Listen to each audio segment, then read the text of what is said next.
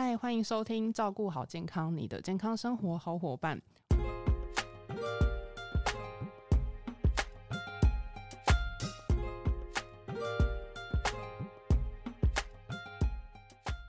我是 Kelly。 本周照顾好健康呢，很高兴邀请到悠活原力研发长 Ann。 我们先欢迎 Ann。 各位听众朋友大家好，我是 Ann。 不知道大家平常有没有运动的习惯，如果你跟我一样是上班族的话，应该会选择就是下班的时候然后再去运动吧。毕竟可能你一到假日，然后就会时时想说我好懒哦，我就不想出去，我就好想睡觉，在家里好好吃东西或去约会。可是每次下班去运动就会有一个疑虑，就是我到底要不要先吃东西。其实啊，我们一般还是会建议啊，就是说呃，除非肚子很饱，可能都还没有消化，否则呢在运动前其实补充一点点的热量能量、哦、那这样子呢其实反而会让运动的状态更好啊，那运动的强度呢可以发挥得更极致。那呃，在这样子来讲的话，就是有没有就是建议的食物？因为我说我只是吃一点点，可是比较热量很高，可是是不是会呃，因为我今天先吃热量比较高的东西，然后比较好发挥运动的能量，还是说我怎样的搭配可能对于这样的运动强度是刚刚好的？好，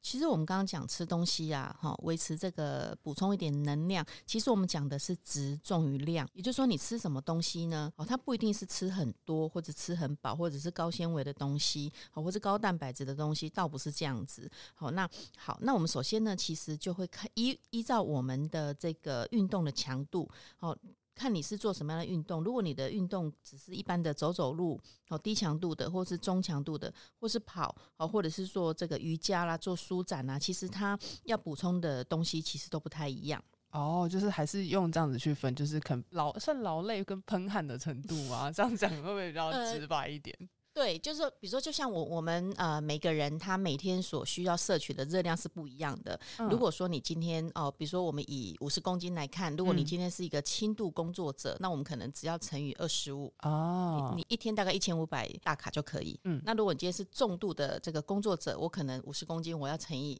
呃四十，嗯，好，那可能要两千卡以上才能维持你一整天的热量。所以我这边讲的就是说依照我们运动的强度呢，我们来给予我们所需要的营养素。那如果说呃，比如说你刚好在下班前三十分钟你想要等一下要运动了，那你可能又想吃点东西，那这时候呢我可能就会建议就是说喝一点点有含糖的这个饮品就好了。好，那比如说像这个呃低强度的果汁，比如说像番茄汁，或者是中强度的咖啡，好，甚至于一点点调味乳。好，那再来可能是高强度的优格。好，那我们就是以好吸收为主。好，那不要让肚子太饱，好，可能会影响到这个运动。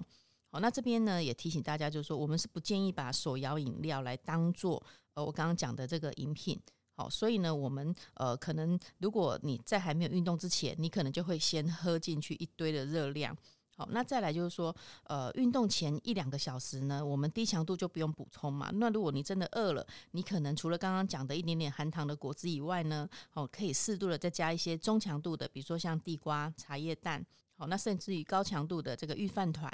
好，那三明治的话我是比较不建议，因为它其实沙拉啦、哦、可能其他的这个成分已经加进，对对对，它已经加进来了，所以我觉得首选还是以茶叶蛋、地瓜、哦、我觉得会比较适合一点。嗯，可是我这样听起来好像哎、欸，怎么没有香蕉或豆浆？因为听说这也是一个还蛮棒的一个健身或是呃运动的一个食品这样子。对，其实这个是一个呃蛮好的一个营养补充的东西，但是呢它使用的顺序应该是在运动之后。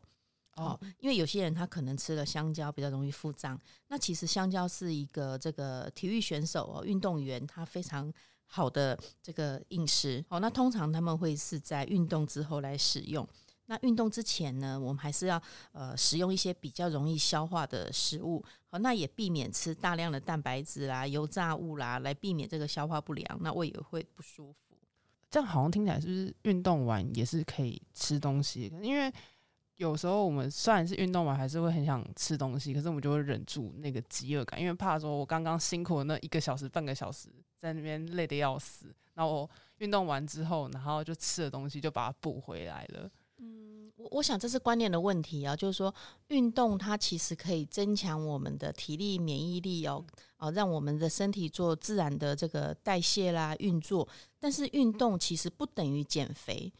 如果你今天要靠运动来减肥，那可能成效会让你失望。哦，所以还是靠平常的饮食就是。对对对对对，饮食。那运动只是呃补充、加强、哦、辅助，但是呢，它你, 你想哦，有一些运动员啊，他其实吃的东西都非常有控制，热量都精算过，可是他可能运动的强度是很强，或者是他是做肌肉的训练，他反而体重是不会减少的，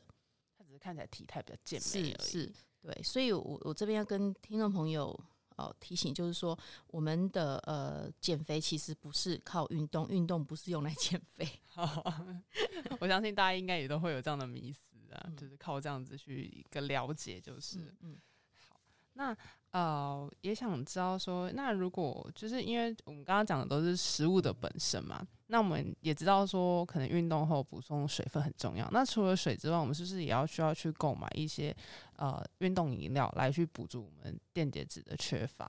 好，其实水啊，不管有没有运动啊，其实都非常重要，因为水占了我们人体百分之七十嘛。嗯、所以呃，日常生活当中，其实我们不是呃口渴才喝水。而是我们要适度的要补充水分。好，那你说，哎，那运动完之后，我是不是要购买运动饮料来补充电解质的缺乏？其实我这边也是建议，就是说，看你运动所流失的这个呃汗水有多少。好，因为一般的运动饮料啊，其实它除了有含电解质以外，其实它还添加了一些香料、柠檬酸，哦，还有一些糖。好，所以其实我也不建议，就是说。好像运动完之后就大量的补充这些东西，那我反而会建议就是说，如果你的运动强度没有太强，其实一般的水分就可以。那当然，如果你的你的运动是暴汗型的，那适度的补充一些，或者是呃加水稀释，我认为还是可行。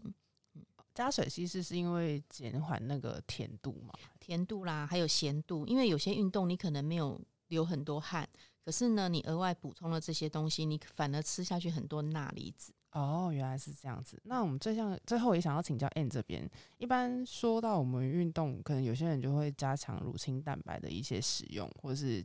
呃肌酸的一些运动补给品。嗯、那呃，其实，在这些之中，我们是不是有什么我们忽略，需要多留意加强补充的营养素？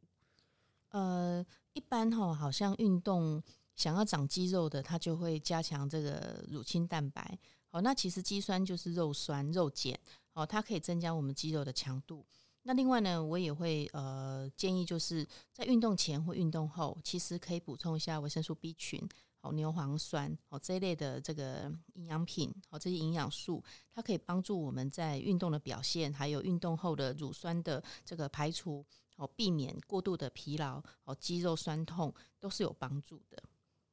哦，原来是这样子。所以如果说是可能哦，因为我们运动会伤可能。有些跑步什么会伤膝盖之类，这样子可能我们如果有些钙一些镁，可能就还好在这一块去做可能补充吗？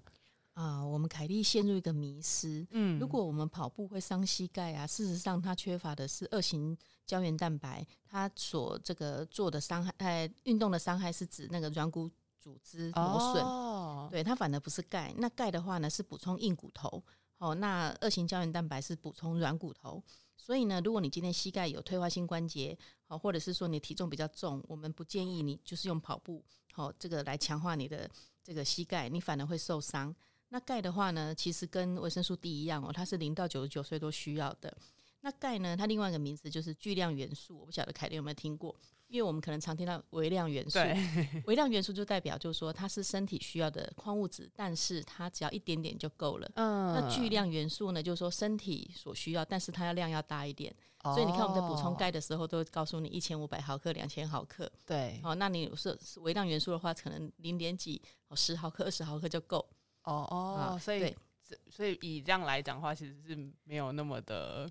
就是应该说这是算我迷思啊，因为我会觉得说哎、欸，我们就是可能常常就会动关节什么，但其实我忘记是那个润滑的部分。对，那但是钙也很重要啊，因为让我们的这个骨质密度可以呃